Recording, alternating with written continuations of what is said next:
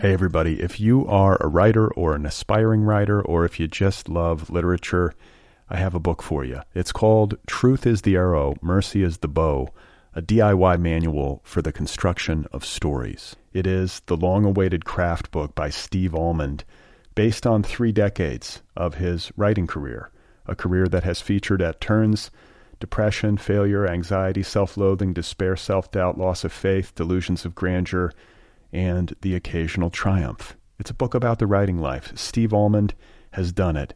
He has embraced it, the full catastrophe, and he has lived to tell about it.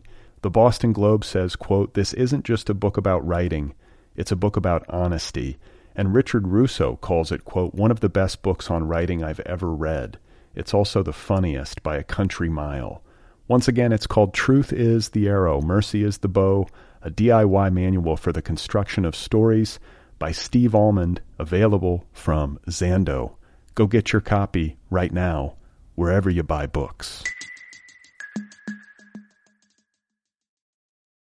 This episode of Other People is brought to you by Penguin Books, publisher of Stories for Nighttime and Some for the Day by Ben Loory. It's a story collection. It's filled with adult fables. These are short. These are really short. They're oddly haunting. They're dreamlike. They're magical. They will move you in unexpected ways. There's a story involving an octopus. There's a story involving Bigfoot. There's even a story in the book that's not supposed to be in the book. It's called The TV. It was originally published in The New Yorker.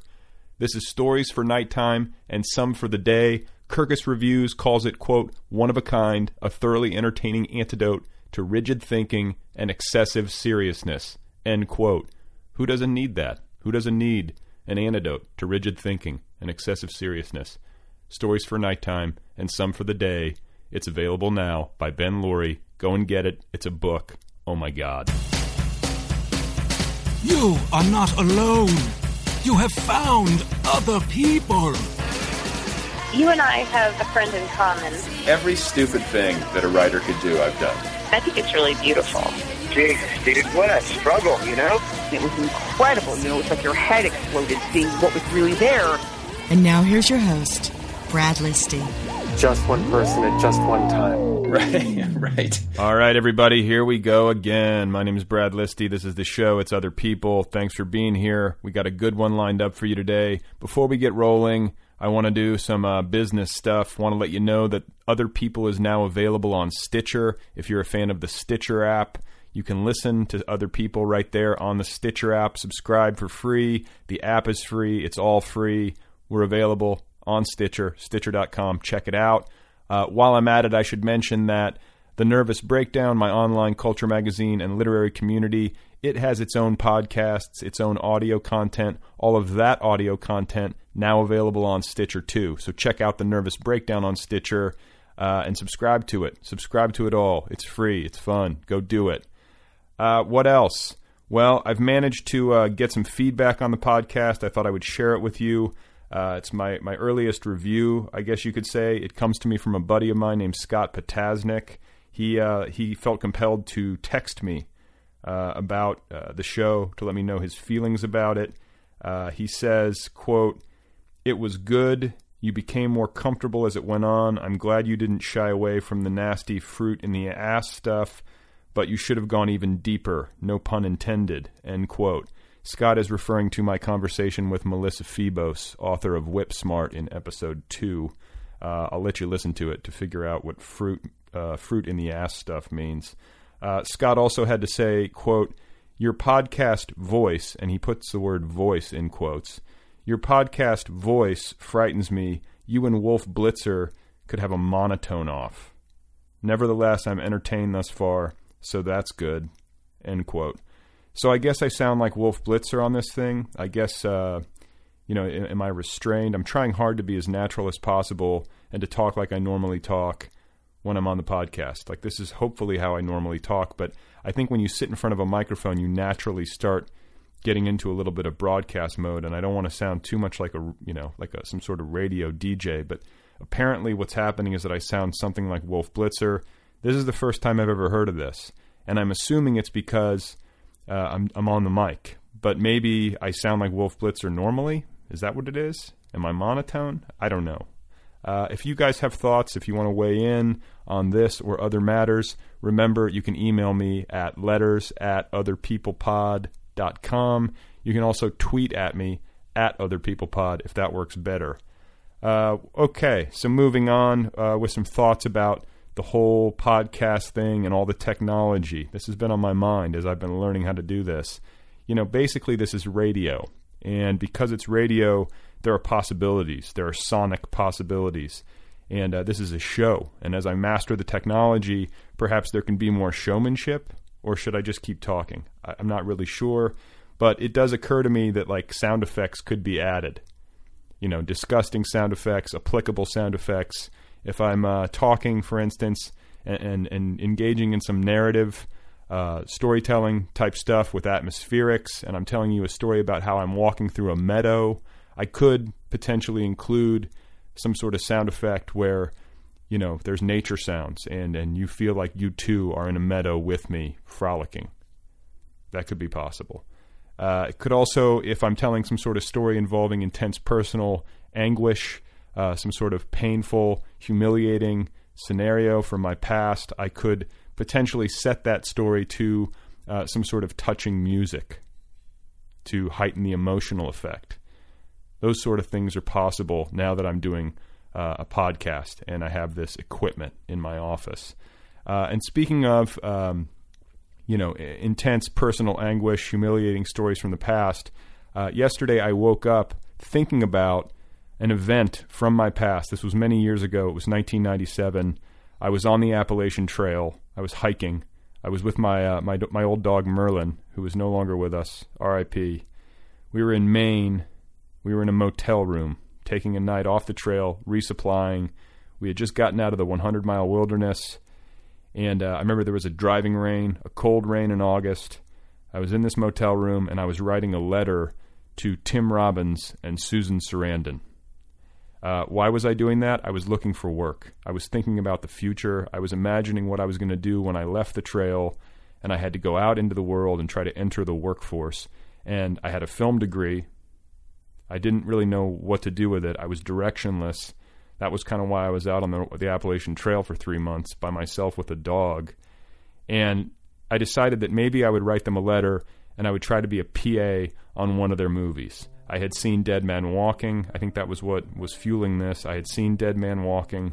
I thought it was good. It was powerful. I figured if I could like go PA on one of their films, carry some cables, uh, run errands, what have you, that maybe this would be uh, my way in, and that I could learn something. Uh, I also uh, have an uncle who knows Sister Helen Prejean. He's a priest. He lives down Louisiana. He knows Sister Helen. Sister Helen wrote the book Dead Man Walking. So my strategy, I think, was I was going to write this letter. Uh, I was going to send it to my uncle. He was going to pass it off to Sister Helen. Sister Helen was going to pass it off to Tim and Susan. That was the idea. So I'm hunched over this little desk in this shitty motel room in Maine, and I'm writing by hand a letter uh, of some sort, some sort of a job request letter. And I decide, since I don't have very many qualifications, that I'm going to tell them a story. And I'm trying to be charming. And I don't know if you've ever done this before where you're trying to apply for something and you, you can't resist the impulse to try to be charming and funny and you overdo it. Like, pretty much any of that in that kind of scenario uh, amounts to overdoing it. But especially when you're 21 and you've been in the woods for three months, you're prone to this sort of mistake. Uh, I certainly was. And so I write this letter and I tell them this story about when I was like seven or eight years old and I'm in a park with three of my buddies, Ryan and Ryan and Nathan, my boyhood friends uh, in Wisconsin. And we're in this park and we're getting bullied by the neighborhood bully. His name was John. And uh, he was older than us. He was, you know, it was, it was light stuff. He was putting us in headlocks. He wouldn't let us pass. It was that kind of thing. And so this went on for a while until he got tired of it. He decides he's done with us. He's going to walk away. So he starts walking away. He's 15 yards away. I reach into my backpack. I pull out a pencil, a number two pencil, a sharpened yellow number two pencil. And my idea is I'm going to throw it at him. I'm going to throw it at this bully. I'm going to hit him in the head. We're going to run. And that's going to be our victory. That's going to be our revenge and our adrenaline rush. So he's 15 yards away. I throw the pencil. I throw it in a high arc up into the afternoon air. I watch it sail end over end. It's heading straight towards him, and it lands point down in the back pocket of his blue jeans. I shit you not. This is what happened. I throw this pencil end over end in a high arc, and it, it lands in the back pocket of his jeans, point down. He walks in stride, never notices it, walks away, my pencil in his back pocket.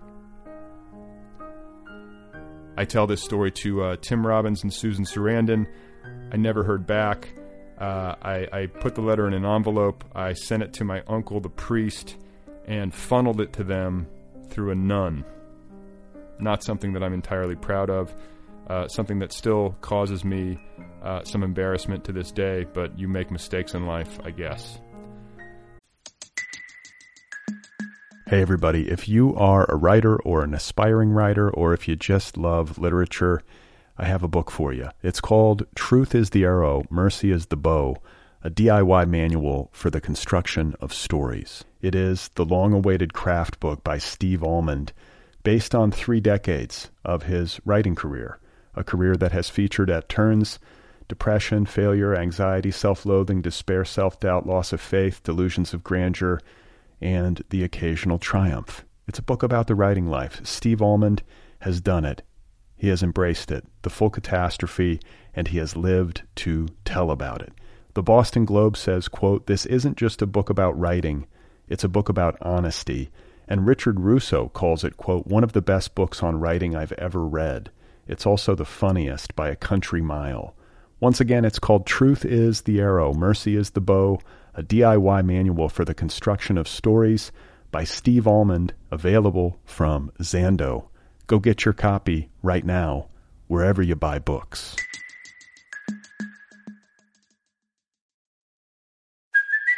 Hey, it's Kaley Cuoco for Priceline. Ready to go to your happy place for a happy price? Well, why didn't you say so? Just download the Priceline app right now and save up to 60% on hotels. So whether it's Cousin Kevin's Kazoo concert in Kansas City, go Kevin, or Becky's Bachelorette Bash in Bermuda, you never have to miss a trip ever again. So download the Priceline app today. Your savings are waiting. Go to your happy place for a happy price. Go to your happy price, Priceline. Anyway, uh, moving on to bigger and better things. Today's show, our guest, my guest, Emma Straub.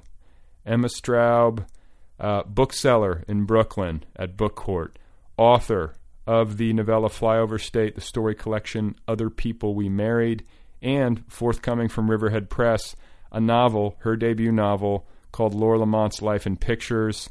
Uh, this is a very talented writer. I think she's a rising star. I think a lot of people think that. Uh, she's also just kind of a relentlessly positive force of nature. You just like her. She's a likable person. She's got that, uh, and she's talented. And I don't know. I think there's just a lot of people out there who are sort of cheering her on, and you get to listen to her talk to me.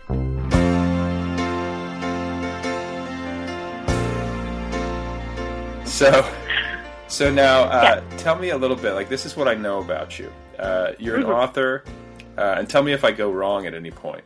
Uh, I will. You work at Book Court, is that correct? You're correct. A, you're a bookseller in addition to being an author. Uh, yes. you, you seem to me like my version of you in my mind is that you're like incredibly well adjusted. You seem very um, bright and sunny and cheerful and not like twisted mentally. Am I correct? Or? um, I am well adjusted. Yes, um, I am sunny. I do. I get scolded at book court for laughing too loudly and for talking to people too much. So yeah, I mean, I am. Um, I am a well-adjusted chatterbox. I think that part of that comes from having a father who writes very dark and scary books. Um, so like I grew up in a house with like, you know, um, many copies of like zombie movies and um, obscure weapons and um, you know pictures of dead bodies and things like that. Um, and your, fa- and your father, uh, we should we should uh, clarify. Your father is the author Peter Straub. Yes, Peter Straub. He has written 19 novels, I think, which is a lot.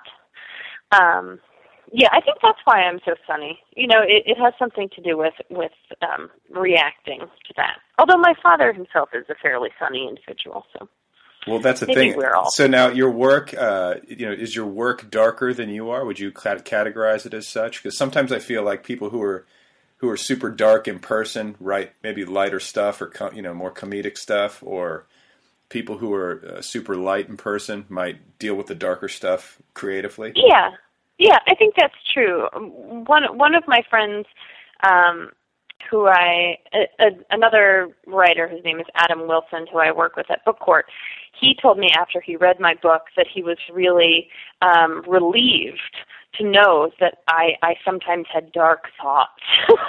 That's how I feel. and that I wasn't always in a good mood, and that I was, in fact, very sarcastic, which I am. Um, but yeah, I, I think that I I do I, I I care very much about being friendly to people, and I always want people to like me. So I'm nice to people, even if I think they're assholes.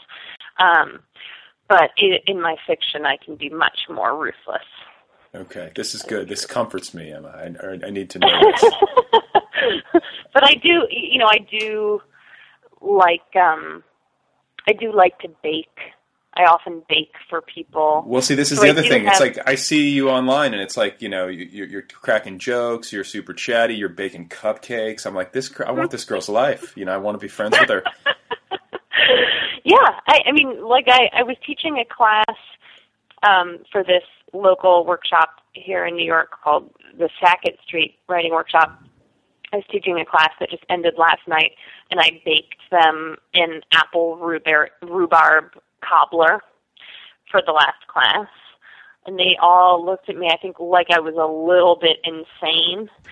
Um, but they ate it anyway. They didn't worry that I was poisoning them, Yeah, which I didn't. No, of course. I mean, that's it. Who who And wouldn't I- love that? Who, who who could look down their nose at that? For God's sake. Yeah, yeah. And I ate the leftovers for breakfast this morning, and it was even better. So now, even better than last night. okay. So tell me, like today, just to get like a, a snapshot of a day in the life. Like, what have you done today? How was your day gone? Um, today I have done very, very little. I'm right now. I'm waiting for notes on my novel from my editor at Riverhead. So I am doing very little, but twiddling my thumbs. My big plan for the day was to watch last night's episode of True Blood, uh, but I didn't even get to that because I had lunch with one student from this class that I just mentioned, and then I had coffee with another student from that class. Um, and uh, then this evening, I'm going to a book party for Rebecca Wolff, who's um, you know the editor of Fence and the author of a new novel that's coming out from Riverhead uh, called The Beginners. Um, so that's that's my literary life today. It's it's very low impact. And and you live in Brooklyn? Is that correct? Or I I live I live in Brooklyn, New York. I how, do. how's that? I mean, did were you raised in New York or did you move there? I was yes. I grew up. I grew up on the Upper West Side in Manhattan, um, and then I left. I went to college in Oberlin at Oberlin in Oberlin, Ohio, um, which was a terrifying place. There are like two stoplights, and everyone is depressed and miserable. And Uh, I I'm from Indiana. I get years. it. yeah, I spent four years just drinking as much beer as physically possible and eating as many tater tots as physically possible, which is a lot of tater tots. Sure. Um, so then I then I ran back to New York, um, where I happily stayed until I went to graduate school um, in Madison, Wisconsin, which is a wonderful place. Um, and then I moved back to New York, So why Wisconsin?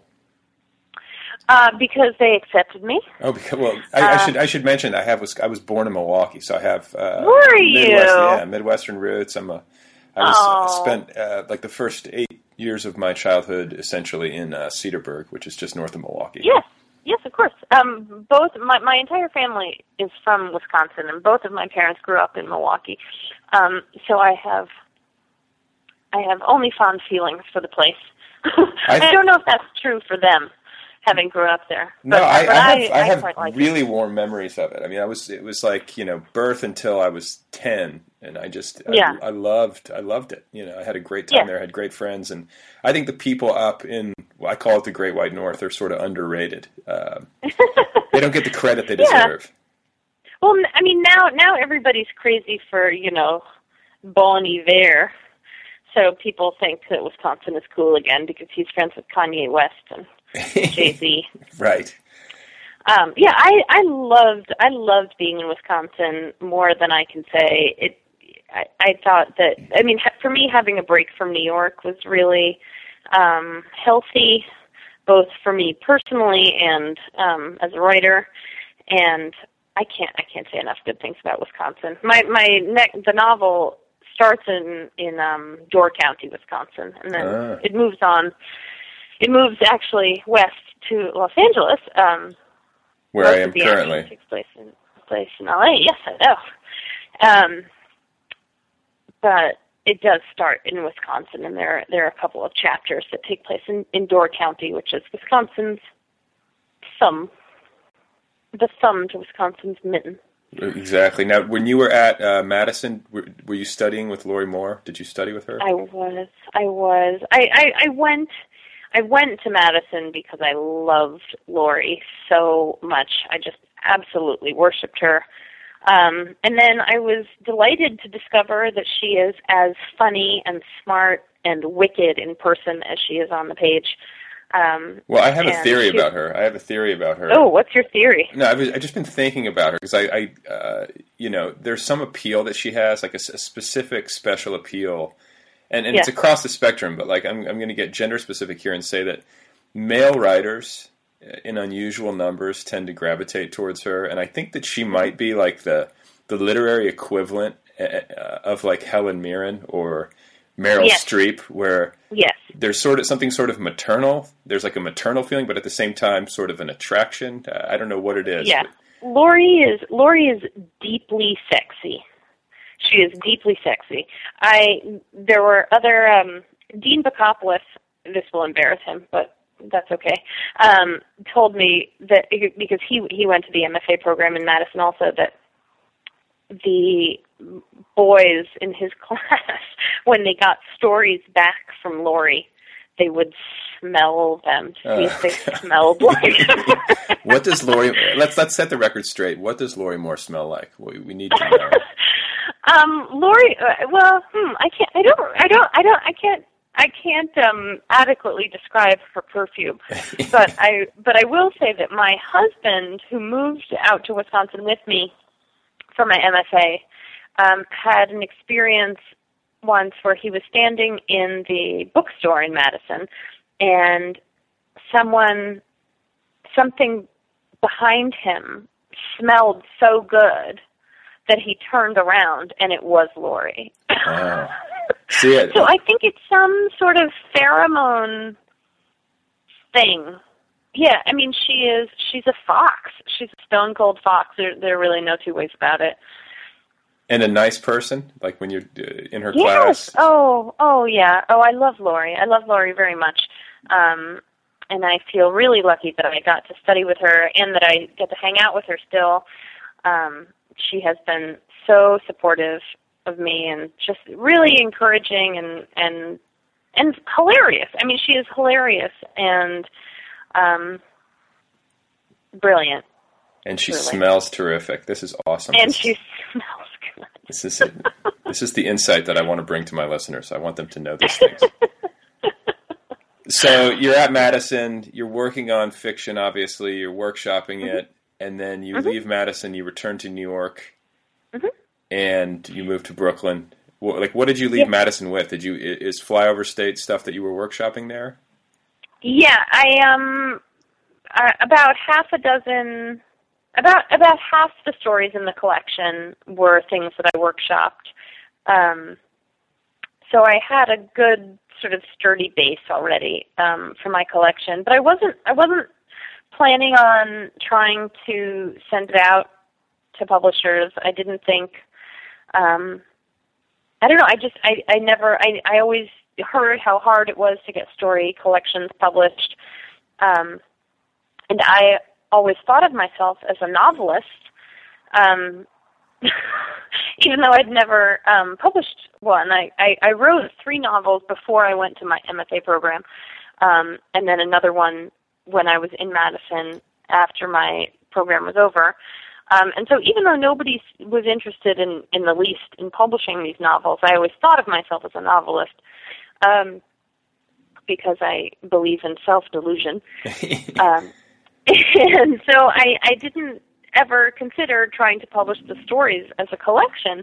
But then um, this wonderful, wonderful creature, Dave Daley, um, who edits the website Five Chapters, which is a fabulous website. Um, if people aren't familiar with it, they publish one story every week in five installments, Monday through Friday. Um, Dave had published a story of mine called Puttanesca on the Five Chapters website, and he approached me about doing a collection because he wanted to move into print. And when someone um, approaches you and says, I would like to publish your short story collection, will you let me do that? I think the answer is yes. sure, of course. My answer was yes. Um, and it's been so much fun. I mean, I, I had, you know, I I always, again, I I always assumed that I would enjoy this sort of thing, like doing readings and traveling around and talking to people. Um, just the way I always thought of myself as a novelist, I always like felt quite sure that this would be one of my um, strengths as an author, that I would be tireless and um, irritating to all. um, but but I, you know, I have. I've just been. I've done, I think, about 30 readings since the book came out in February. Um, and it's been so much fun. I've been I've met so many nice people and I've baked so many batches of brownie with brownies with sea salt. I baked so many batches of brownies for my various readings that my husband now refuses to eat them. because he's given up. so so you like like a reading is an environment you feel comfortable in. You like standing up in front of people and reading? Like that's something that comes easy. Yeah, I do. I do. You know, I I've always been ham. Um and I've always, you know, I, I, I'm, I'm a, like, I'm a classic little sister where like I, I just want people's attention all the time, um, and I will do like a stupid little dance or like make a funny face in order to to get people to look at me, um, and I, I've had so much fun doing the readings. One of the really nice things about working at Book Court is that first of all, you know, I, I feel so comfortable there. I'm, because, you know, I'm, I'm there all the time anyway, that when I had my big um, party when the book came out there, I just, I felt like I was in my living room, so I was really relaxed and at ease, and um, that has sort of carried over that feeling where where I don't get nervous anymore um, when I'm doing readings or, or other events. I just I just enjoy them. It doesn't so feel. It so doesn't feel. Uh, it doesn't feel like masturbatory or anything to read from your own book. Like that's the. I might just. I think I have like a, a neurotic thing about it, but I always feel like, you know, I'm standing up there reading from a book, and I feel. Well, like, it is. It does. I mean, I I will say it does. It does get a bit boring if you read the same thing. Like there, there are a couple of stories that I've read a number of times, and I am just sick to death of them. And you know, I I try to move on, and I've it's it's nice that there are short story collections. I think are actually really easy to read from, you know, where there are twelve stories in a collection, so there's a lot for me to pick from. I, with the novel, I don't know how that's going to work um, because I sort of hate when people read um, and they have to explain everything beforehand, and they stop in the middle to explain everything you need to know. Um, I really don't like when people do that at readings, and I fear that that's what will happen to me when I when my novel comes out and I I do readings where I say, oh, but oh god, I forgot you need to know you know X, Y, or Z context. Um, yeah. Well, context. so boo hiss. Who needs context? Right. well, and and now also working at Book Court, you're obviously seeing a lot of readings by other authors, correct? Yes, yes, yes. I I attend a shocking number of readings um, at Book Court uh, and at other independent bookstores around New York City. I mean, I'm at Word, um, which is in Greenpoint, on an extremely regular basis, and McNally Jackson and Greenlight, all the all the indies in Brooklyn, the community bookstore. There are there are a great number, and I you know I know people who work at all of them, and um, yeah, I think I think you have to. I think you have to be supportive of other people. You know, if I ex- expect people to come to my readings, I sure as hell better show up to theirs. And um, I actually I actually love readings. I know some people find them totally tedious, um, but I love it, and I love hearing people answer questions and um, you know, I like clapping for writers. writers, writers, you know, spend so much time alone in their rooms. Um, but I think it's really nice to, to show up when they are actually forced out of their little mole holes. Um, it's nice to show up and, and clap for, for your friends. Well, sure, and you've got to learn. You've got to learn a lot about what works in a reading. I mean, have you, have you seen people who are really good at it? I mean, who's somebody that comes to mind who's just like a badass reader? Colson Whitehead is incredible. He um when he came to Book Court for the paperback release of, of Sag Harbor soon fairly soon after I started working there. And he had like he, there there was like an audio visual element like he made us all listen to some disco song i think it was earth wind and fire i can't remember um but he is really really funny I, I I tend to enjoy anything that's funny. I saw um, Jhumpa Lahiri read this year at um, at AWP in DC, and I love her. I love her books so much. I think she writes the most beautiful sentences on earth, and yet there was not an ounce of humor in what she read, and she read for about 45 minutes, or at least it felt like that. Um, and I and I almost fell asleep. You know, I mean, so I I think that having a sense of humor is really key to having a good reading. Um, you know, and that that's even true. Like um, Meghan O'Rourke read at Book Court from her book The Long Goodbye, which is you know all about her mother dying of cancer, and it's all about grief and how you know sort of we as a culture sort of don't don't know how to deal with other people's mourning um, or our own. Even her reading was funny because you know she she knew that it was hard material, and so she made some jokes and and the um, the atmosphere in in the bookstore lightened quite a bit. Um, you know, I think people people need that. Well, especially you know, it's, especially it's with a cancer memoir. I mean, with with a, a book of that with Yeah. that subject matter, you've got to you've got to lighten the load a little Yeah. bit. Yeah, absolutely. Well, so now I'm curious to know more about uh, the fact that you're a bookseller, the fact Mm-hmm. that you're, uh, you know, uh, coming up as a writer at this particular time in this particular publishing environment, which I think we can agree is in flux. Is in flux a good way to put it? Healthy, robust. Yeah, robust, but I mean, it's also going through a lot of changes, and the, landscape is, is different than it was even like 10 years ago, uh, in, in a lot of ways, at least.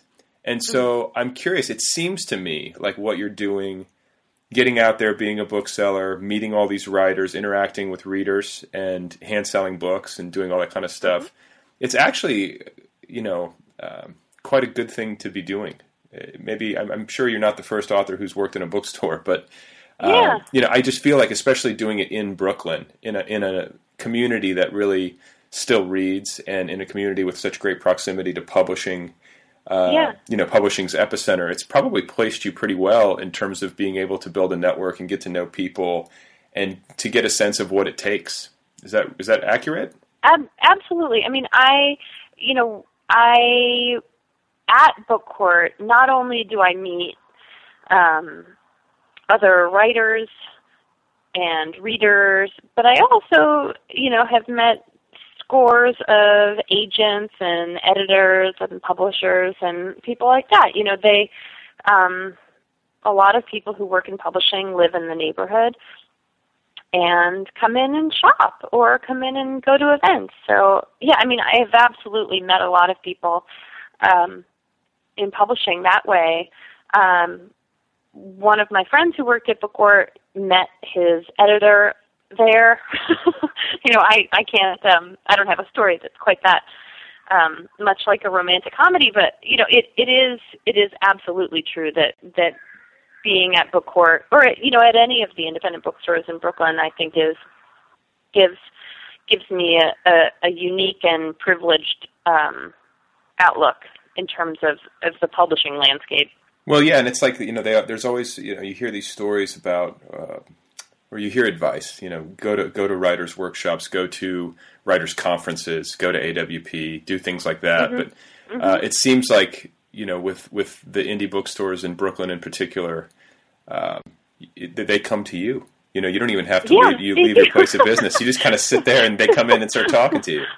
it's true. It's true. I I mean, and I, you know, even though I grew up um, with what I thought was a fairly well-rounded understanding of the publishing universe, because my dad was a writer and he had a lot of friends who were editors or agents or whatever.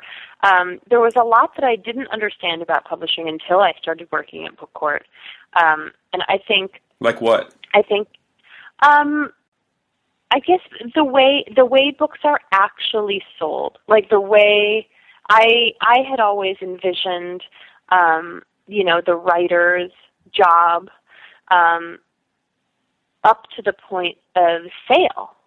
You know, like sale to the publisher. I I had never really thought about the other half of the equation Sure. where the where the book um is printed and bound and then shows up in a box um you know, uh, on the floor of a bookstore. I, I never really thought about that, and it it has made me um, aware of a lot. You know, like you can really tell um, what books a publisher is pushing um, by you know the number of copies that come into a bookstore. You can really tell um, what you know just by like the production value you know you you can tell you know when when someone has sprung for the nicer paper um you can tell you know if somebody's got french flaps on their paperback original you know that there there was there's sort of money um and thought going into that um and then from a book selling perspective you can you know it's it's been really fun for me to to sell people books that I really love. Like I have sold so many copies of like um Kate Christensen's novel The Great Man just because I love it. I think it's a great book. I think that it's you know any any reader of contemporary fiction should read it because it's funny and warm and um surprising and the same goes for you know sort of some of my all-time faves like you know Donna Tartt's The Secret History, where I, if anyone just comes in and says, "Okay, I'm going on vacation, I don't know what to read. What should I read?"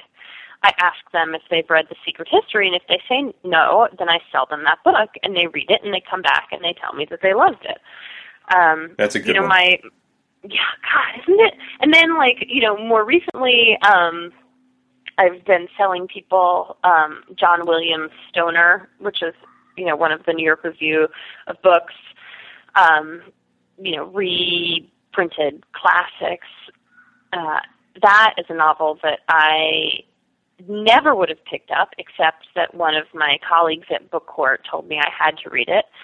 And I did, and it blew my mind. And now I sell it to people every single day. okay, so stop there because you're the second person who's brought this book up to me in the last couple of weeks, and I wasn't even Yeah. aware of it. I mean, I hate to say it, Yeah. but I wasn't. And so, is this about? Yeah. A, is it about a stoner? I mean, or is it? No, it's not about a stoner. Okay, Um, damn. It's about a guy whose last name. I know. I'm sorry. um, there are other books that are about stoners. You can find those easily on your own. Um, but this is Stoner. John William Stoner is um, about a man whose last name is Stoner. Um, it's an extremely sad book. Um, I won't tell you too much about the plot for fear that you will not read it because you think it sounds boring. Um, but basically, it's the story of a man's life, and um, it's not. It's got a lot more low notes than high ones. um, It's about a sick But- man. It's about a sick man who can't get medical marijuana. Is that right? That's the Cliff Notes version, yeah. Um, but I mean, really, the book is so the sentences are so gorgeous um, that you don't care how depressing it is because you love him so much. Um, you know, by the end of the first page, you're you're you're so sold on this guy's life that you just have to stay with it no matter how sad it is. Okay, well, that's a good rec, you know. And so you, uh, you know, you get to see these people come in and out of the store. You hand sell books. You get to see how the publishers uh, are pushing a book based on how the books Mhm. look from a production value standpoint, and Mhm. also from a number of copies shipped standpoint. Mhm. So you get that, and then you have, um, you know, all these people coming in that work in the business that you're getting to know, Mhm. whether they're high pro- high profile to low profile writers, to uh, agents to editors. So this is like a, I, I can see how the this is working well. And I guess the question that's that's popping up in my mind is that I think of you and I think of uh, you know your particular gifts and your particular personality uh, and how nicely it, it fits there because uh, you're so good socially and not all writers are. And so I'm trying to kind of uh, imagine myself sitting in the shoes of a writer who's out there who might not be uh, as good socially, who might not be as comfortable at a reading, or who might not be as good, Uh-huh. you know, at just talking to people, uh, you know, Yeah. getting to know Yeah. folks and, and networking and stuff. Like, how do you, or what kind of advice would you have for somebody who is trying to publish or might be publishing on a, on a small press or something their first Yeah. story collection or their first novel? Like, what should they be doing? Well, I would say, I mean, I think you you and I have um, a friend in common, Lauren Cerand, who is a phenom um, at this sort of stuff. She, you know, she's an independent PR person who does a lot of work on books, and she just wrote a column for Poets and Writers that I think is um, absolutely required reading um, for anyone uh, in this position because I, I think you're right that like yeah I am chatty and I could talk to a brick wall for three hours about all the books that I like and sometimes I do. Um, but you know that I, I, recognize that that's not true for everyone. I have a lot of friends who are writers who are extremely shy um, and who don't feel comfortable being on Twitter or Facebook or whatever um, because they they find that it's just you know too too extroverted for them that they don't they don't like putting themselves out out there in that way. And I think that the answer um, that Is to be is- friends is with you. well, well, yes, and I mean that will work um, for for some people. Um, but I, you know, I think that there is a way for everyone to use sort of the new social media tools um, to suit to suit their own personality. You know, wh- whether it's being on Twitter or Facebook, or whether it's just you know having a blog of your own um or you know whether it's making a podcast or whether it's contributing to you know a place like the nervous breakdown where there are a lot of voices um, sort of gathered in one place i think that there there's a way for for everyone um, no matter how shy you are to be involved in this way and you know twitter i love twitter but it is not for everyone Why do you love it? um, What's it? What is the appeal? I mean, do you just like the? Oh God! I mean, I guess I just I it, I've always um I've always been an oversharer, I guess. Um, and so the the form really appeals to me that you sort of um, you know can can talk about whatever you want all the time and whatever hour of the day you're awake. There are other people on Twitter um, chattering away. I like that it's it really is a community of people. I've met I've met a number of writers um, in the last couple of years that I've been on Twitter. Um, you know, I, I meet them on Twitter, um, and then have met and made friends with them in real life, um, and formed you know truly um, solid friendships um, that way. Yeah, I don't know. I think it's funny. I think it's funny to live tweet, uh, you know, your cousin's bar mitzvah or what. You know, I I think it's a really good way to entertain yourself. Um, my husband um, likes um, sort of not heavy metal, I wouldn't say heavy metal, but he likes um a kind of music that I don't like. So I find that if he drags me to a concert with him, that if I just have Twitter to keep me company and I can describe all of the like enormous sweaty dudes in beards on Twitter, that then I'm having a good time too. Um so, you know, it's it's it's um it's uh, marriage counseling, basically. I get it. I get it. And so, and I do enjoy like live tweeting. My question then becomes like, how do you, how do you, I mean, I, I guess working at the bookstore, you have time to like be on your phone. You're, you're tweeting from your phone. Is that correct? Um, at the bookstore, at, when I when I'm at Book Court, I tweet at, from Book Court's Twitter. Oh, right. Um, so I do that on the computers at work. I don't I don't tweet, you know, from from my own personal account when I'm at work. Sure, you don't. Um, I actually don't. You're like, if my boss is listening to this, I only tweet about Book Court. no, it's true. I mean, I love. I actually love tweeting from Book Court because it's a whole different um, group of people than than my own personal sort of followers and. How many how many I'm- followers do you have? What's your what's your handle at, at Twitter so we can blow this Um, up? on, on, I am found on Twitter at Emma Straub, just as I am found in real life. Um, I think I have a little over five thousand now. Holy cow, that's a lot. It's a lot I mean, it's kind of a lot. for an it's kind author. of a I lot. you know, I, I guess there are Yeah, authors out there who have like big follow, you know, big huge, uh, a hundred thousand Well- followings. But I mean, Well, yeah, I, I mean, Maud, you know, Maud Newton, who has an amazing blog and is a wonderful writer, she has about a hundred thousand. I don't know how that happened. Like five thousand seems like a lot to me, but it also seems like, you know, a number of people that I encounter, you know, in various. Like it, it, it's not, it's not a mind blowing number. Like a hundred thousand, that is really a lot. wait, so Maud Newton has a Um, hundred thousand Twitter followers? Yeah. Wow. Well, that, and so, but the thing it, is, doesn't that make you believe in like good in the world though? Well, yeah, yeah. I mean, it's just like it's amazing, but I, you know, I'm trying to to think about why that is. I mean, I guess she's got the blog and she's been doing this forever. I mean, she's sort of like Yeah, she's one of the original book bloggers. Is I mean, yeah, yeah. I think yeah, I think her she's had that blog for about ten years, maybe more. yeah, that's an Um, eternity. Yeah, And yeah, but, but she's also, you know, she's also like an information aggregator. I mean, I don't want to right. sound reductive, but you know what I mean. Like she's like a Yeah. source. Like people Yeah. go to her to find out what's going Yeah. on. Yeah, Uh, and I think, like, That's for me, true. like- people come to me just to find out, like you know, what how much butter to put in their chocolate cookies. or like they want to know what Maud's doing. What's Maud doing? Will you tell me? uh, but no, you know, I think that I think that when somebody is a source of information and is consistent with it, like this is my problem, is that a, I you know, with all the various things I have going on, um, you know, at the nervous breakdown, and I have a ten month old, and blah blah blah. Like it's just it's hard for me to tweet consistently enough to make it happen. Yeah. Uh, though I am like, you know, I constantly tell myself I should do it more. But then the, the other thing is that, um, you know, then it comes down to actually tweeting. And I'm, I'm I freeze up. I don't know if this is like a, an outgrowth of like a, a bigger writer's Do you have block. or- performance anxiety? I might. I don't know. Or like it's like, do people really want to know like what I had for breakfast, or do I really? People want to know, Brad. They do. People want to know. Yes.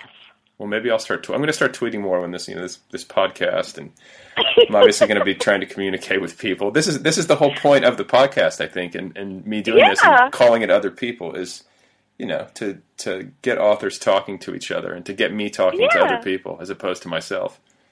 It's yeah. I- I think a podcast where you just talk to yourself would be a little sad. you know, if you're like, "Hey, Brad, hey, Don't tempt did me. you think breakfast was good today? I did. Thanks."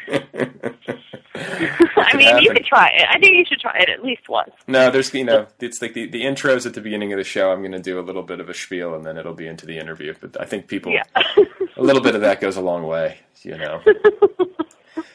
Yeah. So now tell me about how you balance all this stuff. You know, you're married, you work at the bookstore, you're writing books, you're baking cupcakes. Like, how does it? I mean, are you? Well, It seems like you work fast. Do you work fast? Yeah, well, and that I mean, and that's only a small fraction of. I mean, I also, you know, I, I volunteer for an organization called Girls Write Now, which pairs up um, teenage girl writers with professional women writers. Um, I also, my husband and I have a design business together where we do screen printing and, um, you know, design wedding invitations and things like that. Um, what else do I do? I have, I mean, I have, I have lots of. Oh, and I, I I've been teaching this class for Sackett Street.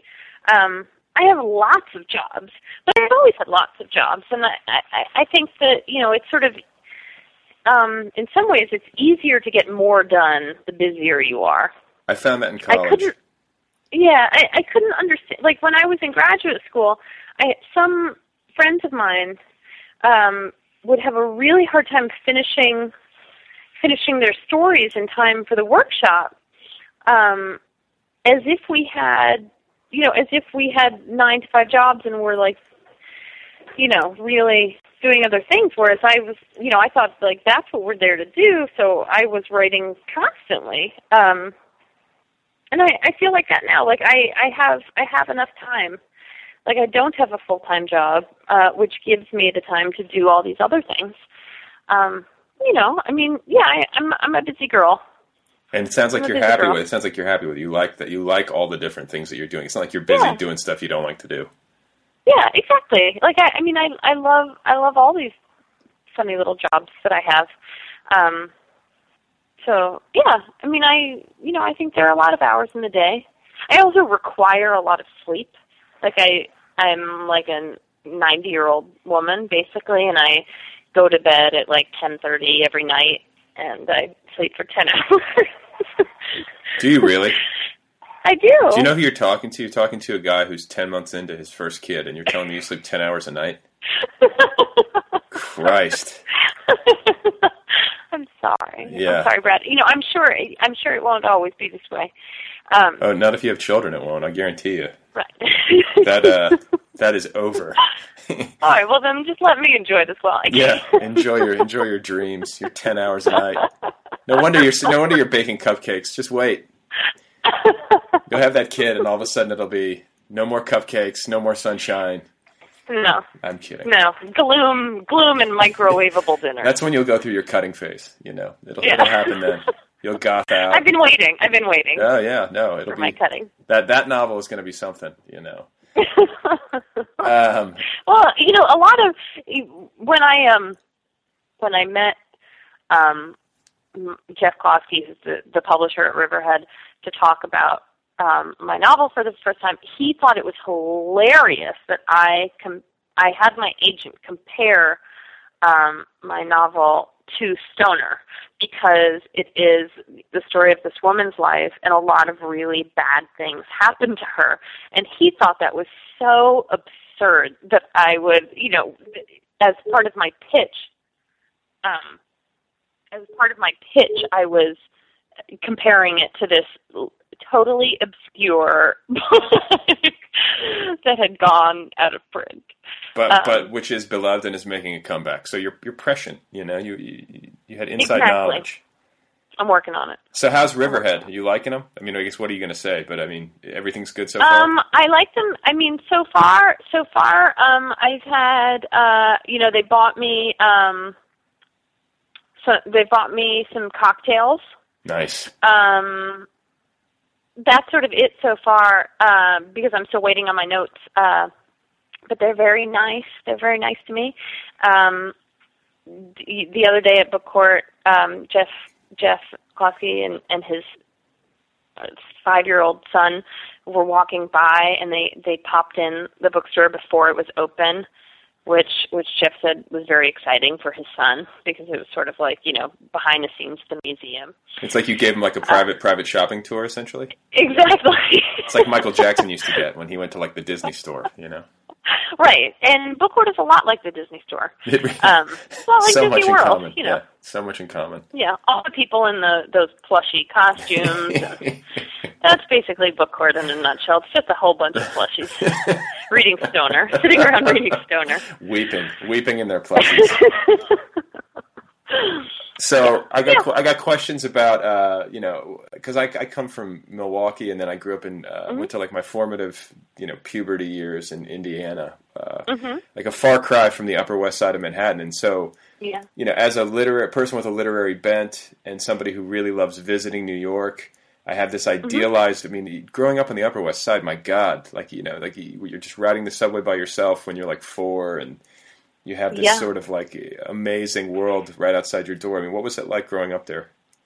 Um, well, uh, so when yesterday I was at my parents' house, they they still live in in the house that I grew up in on on the Upper West Side, and they were telling me that my um one of my cousins who is just graduating from high school, who, she lives in the Bay Area, was going to come to visit. And my mom said, "Yeah, and you know, as a graduation present, I'm going to take her to dinner and a Broadway show." And I said, "Mom, why don't you just buy her a bottle of champagne and some whippets and show her a bench in Central Park? because that's what I would have wanted when I graduated from high school." Con- yeah, Um, consider consider who you're giving the gift to, for goodness sake. Right. Come on, you know. Um so yeah, I mean I think growing up in New York City is is a is a wild and wonderful experience. Um I had a fabulous time. You know, I did yeah, I, I took the subway to um school every day and Where did you go to school? Like, Um, when you grew up there, do you? I mean, you just how does that work? You know, like I used to walk to my little elementary school, and I guess you can do that. But I mean, how does yeah, that? there are some people who do that. Um, I I went to school uh, through the eighth grade. I went to school um, on the Upper West Side, fairly near my parents' house, at the Cathedral of Saint John the Divine, um, which is the second largest Gothic cathedral in the world. Um, I am not an Episcopalian. I'm a non-practicing half Jew, half Lutheran. Um, There's the Wisconsin, the Lutheran. Yeah. How can you tell? Oh yeah. Yeah, that's it's also the tall blonde part, that um Lutheran part. Um but I went there and, you know, heard some Bible stories and things like that, which was very pleasant. Um and then for high school I went to a school called St. Ann's, which is not what it sounds like. Um, you know, it sounds sort of like pleated mini skirts and all girls and things like that. And in reality, it's this very sort of um, Marxist, wonderful place where there are no grades. Everybody's you know smoking outside with their teachers, who they call by their first names. Um, See, this is what I wanted. sort of- this is exactly what I wanted, and I was in Indiana with. yeah, it was it was really glamorous. You know, I smoked um, a pack of cigarettes every day, starting when I was fourteen, and Oh. I, I just thought I was so cool, which I was. which I Yeah, you were. You were Um, glorious. That's amazing. I used to smoke when I was, uh, you know, Indi- Indiana. People smoke. I mean, I think we could take just the, the state of Indiana could take just about any state, like save maybe North Carolina and Kentucky when it comes to tobacco intake. Yeah. No, that that's one of the great unifiers I think for teenagers. So how'd you quit? You quit smoking. You, you can't be still smoking. I can't imagine you smoking. Maybe you do every once in a while. No, no, I don't. No, I quit. I quit. You don't sneak um, one. I sneak one every once in a while, but I sneak one every once in a while, but the, you know, it, they're now fewer and fewer and farther apart um, because now I, I it seems actually totally disgusting to me when Yeah. I, I mean that that first that first drag is a really beautiful experience always, and I'm like, oh right, this.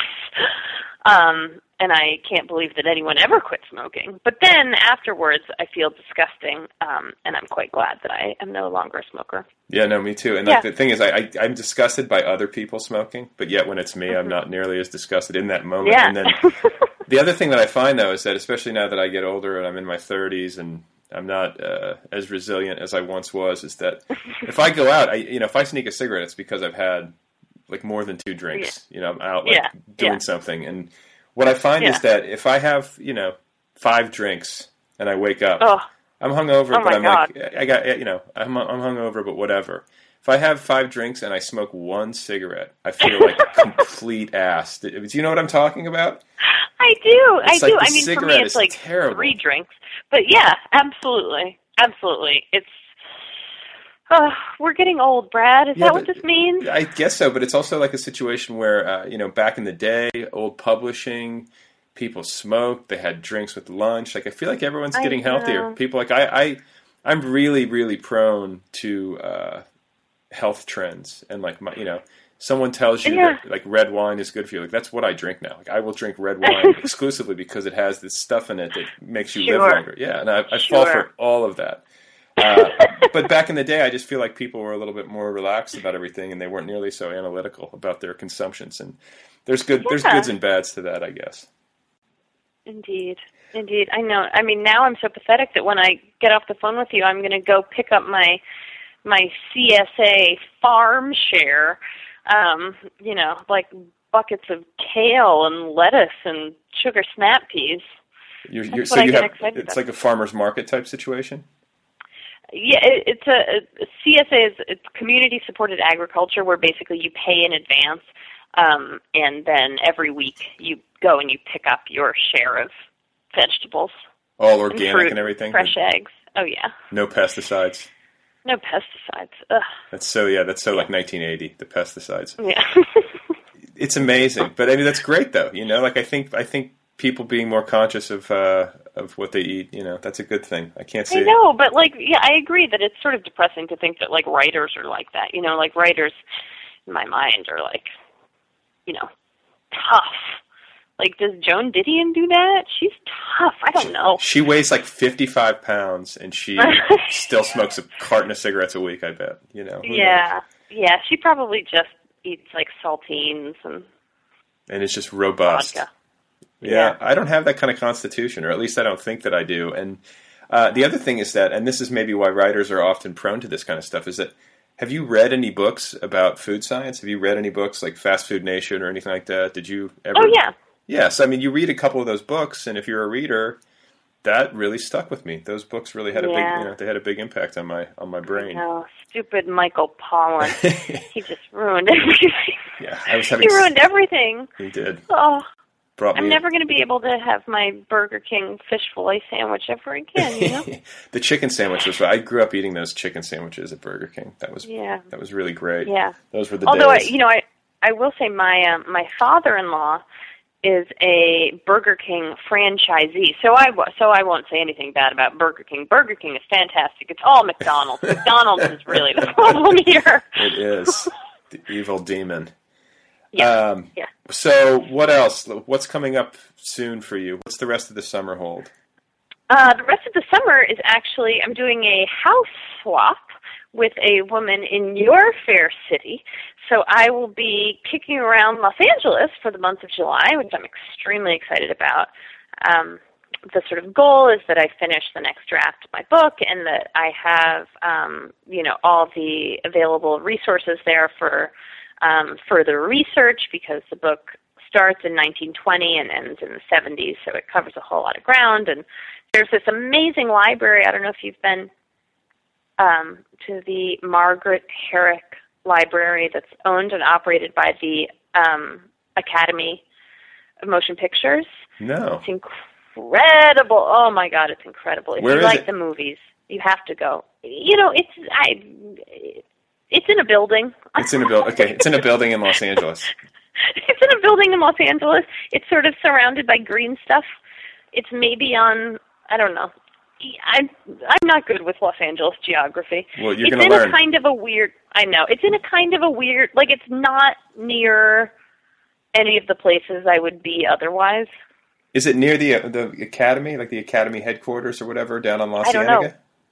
Maybe It's a beautiful Sure. building. Is it a beautiful? Is it a beautiful building? Is it like? it's a beautiful building. Yeah, maybe that's in a- where it It's in the beautiful building. Okay. Um, surely you know it. Um, and it's it's this really wonderfully strict library where they only let you bring in a certain you know list of things, and you have to show them your driver's license and get a day pass, and you can bring in your computer but not any pens. You can't bring in a jacket. You can only write in pencil. Um, What the hell? it's got oh, it's amazing though. They have every book on the movies. They have every um newspaper, you know, every issue of Variety and um, you know, every every industry newspaper magazine uh from the beginning. So now, are you a And- big movie buff? I mean, do you consider yourself a big movie buff in addition to being a, a book person? Um, I don't know. I mean, I love. Yeah, I love. I love movies. I do. Um, I wouldn't. I wouldn't consider myself a buff just because I, I know people with brains like that, um, you know, who can tell you every movie that Gene Tierney was ever in, and you know, that's not my brain doesn't quite work like that. Um, it's too lazy, but but I do love movies, and my book is all about um, this woman who becomes a movie star in this in the studio system, and so I had to learn a lot about um, the studios and how they worked. And well, what was the inspiration uh, for this? This is, seems like it's way out outside of your uh, personal. It is. Oh, it is. Isn't it wonderful when that happens? I was so bored writing stories about people who were kind of like me, even if they weren't at all autobiographical. You know, I was so bored by the thoughts they could be um, in some alternate universe. Um, so this this novel really was inspired by um, an obituary that I read of the actress Jennifer Jones. Um, Who's that? Do I know won, that? Do I know her? No, I mean you might. She she won an Oscar in the 40s. Um, she was in a lot of movies, but I had no idea who she was, and I have purposefully stayed away from her movies um, because I didn't I didn't actually want to write a book about her. You know, um, it's not about her, but but I was so blown away by her obituary because it was so sad. it was so sad. You know, it was filled with suicide and pills and multiple marriages and you know her children dying and all these wonderful things. No cupcakes. Um, no cupcakes there, man. um, so I so I wrote a novel about a woman um, who has a sort of similar trajectory. Um, and yeah, so, it was so much fun to research. So now you're, you're just you're just flipping through the obituaries. Is this something you do regularly? don't you? Yeah, every once in a while, but no, I don't actually. I'm curious. This is a, this is a fascinating element. I love obituaries. I love obituaries. I do. I love them. They're wow. one of my favorite parts of the newspaper. So what? How do you read the newspaper? Do you go to obituaries first? Is this like the first thing you go to? Well, I go. I I read. I read all the weddings. I read all the obituaries. Um, then I read about movies. Then I read about travel. Then I read about real estate, and then maybe I get to the front page. and then eventually you get to the news, like the, the news of the day. Oh, and the food and the food section. The food section. Yeah. I'm kind of a sports the guy. The important things first, you know. So, what about websites? Like, where do, where do you go? I mean, uh, I don't want to end on such like a, uh, a what's the word? Not boring, but just sort of like internety note, but I'm curious to know yeah, what, what no, do you do I online I mean, besides Twitter? Bunch. Besides Twitter, what are you doing?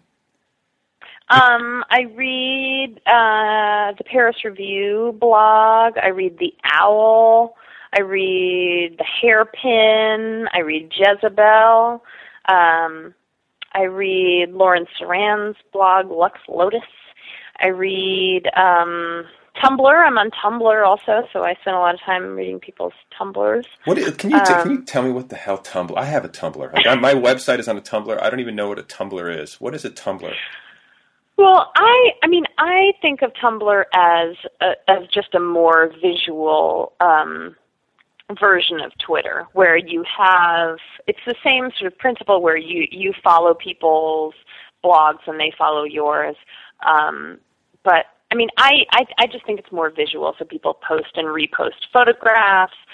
Um, that that's how I use it. I use it just as the more visual side. So, for people who want to see your your uh, private photo collection, should go follow you on Tumblr. Is that correct? um, I guess so. I mean, it's not really. It's not even like pictures of me so much. Although I will say, Brad, I really like the pictures that you always include of yourself in the nervous breakdown emails, where there's usually some like kicky background behind you, like Hawaii or like a roller coaster, things like that. I'm trying to. I'm trying to personalize. I mean, do you feel like? I mean, you can be candid with me here, but like, do you feel like I'm embarrassing myself? I keep asking people this, but no, I think they're wonderful. I think they're especially wonderful because you're never smiling. well, It's because I'm working on a Saturday and I'm. Uh... You're like, I'm Brad, and I'm sorry to be here. I need to. I need to be more sunny. This is my attempt to be more sunny and, and con- conversant. I think if I'm talking, people get more of that from me. But uh, when I'm when I'm I, I'm not comfortable being photographed generally, and so when I'm self photographing, I'm always I'm just focused on making sure that only one of my chins is showing. That's basically where I'm, that's where I'm at right there.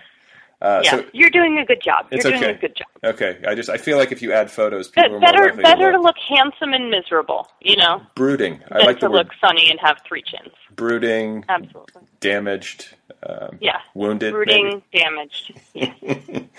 All right. You're Well, doing a great job. You're doing a great job. well, you as well, Emma. And I got to say, I'm I'm very very glad that we had a chance to talk. Uh, you Me know, too. I've been sort of uh, a fan of yours from afar for a while. I wish you all the best Oh. with Laura Lamont. Thank you. And let me know when you're out in LA. We should uh, grab a coffee or something. Yes, that's a date. It's on the podcast. Indeed. That means it's in stone. It's on the record. Okay. Well, Yeah. listen. Enjoy Hooray. enjoy the rest of your Thanks uh, for- day out there in Brooklyn, and uh, Thank you. Hopefully, I'll see you soon. Yeah, thanks for calling. Okay. Bye bye. Okay, bye. Break. All right, everybody, there you have it. That's it. That's the show. That is me talking with Emma Straub for an hour. Emma of Brooklyn, New York, telling me about her life, her work, her upbringing in New York City, her cool, permissive high school in New York City, her tweeting, you name it. Uh, what a delightful human being. That really is the word that comes to mind. Delightful. Uh, really excited to see what she comes up with in the years to come as a writer. I sense a bright future. And if you want to check her out on the web, you can go to www.emmastraub.net. And if you want to visit her on the Twitter, you can uh, go to her Twitter handle, uh, which is at Emma Straub. I believe that's what you call it. It's called a Twitter handle. So uh, before I go, one last thought on this whole Tim Robbins, Susan Sarandon letter, pencil in the pocket thing that I was talking about at the open of the show. I think I figured it out. I think it has to do with the whole one in a million thing. I think that was the thematic thread that I was trying to weave when I was writing them the letter in that motel room in Maine when I was 21. I, I think I actually might have had some logic there. When I was seven or eight, I threw that pencil. I knew instinctively that I had just hit a one in a million shot. How many one in a million shots do you hit? Maybe one in your life, maybe two if you're lucky, three if you're crazy lucky. I hit one. I knew it. Then you fast forward, I'm writing that letter, I'm 21, I'm thinking to myself, this is a one in a million shot. There's no way I'm going to hit it. And so what do I do? I write them a story about the time that I did hit the shot. Does that make any sense? Is there logic there? Maybe there's some sort of logic there. I don't know. I think I'm reaching. Anyway, I'm signing off. Back soon with another program. Thank you for listening. Thank you for listening, etc.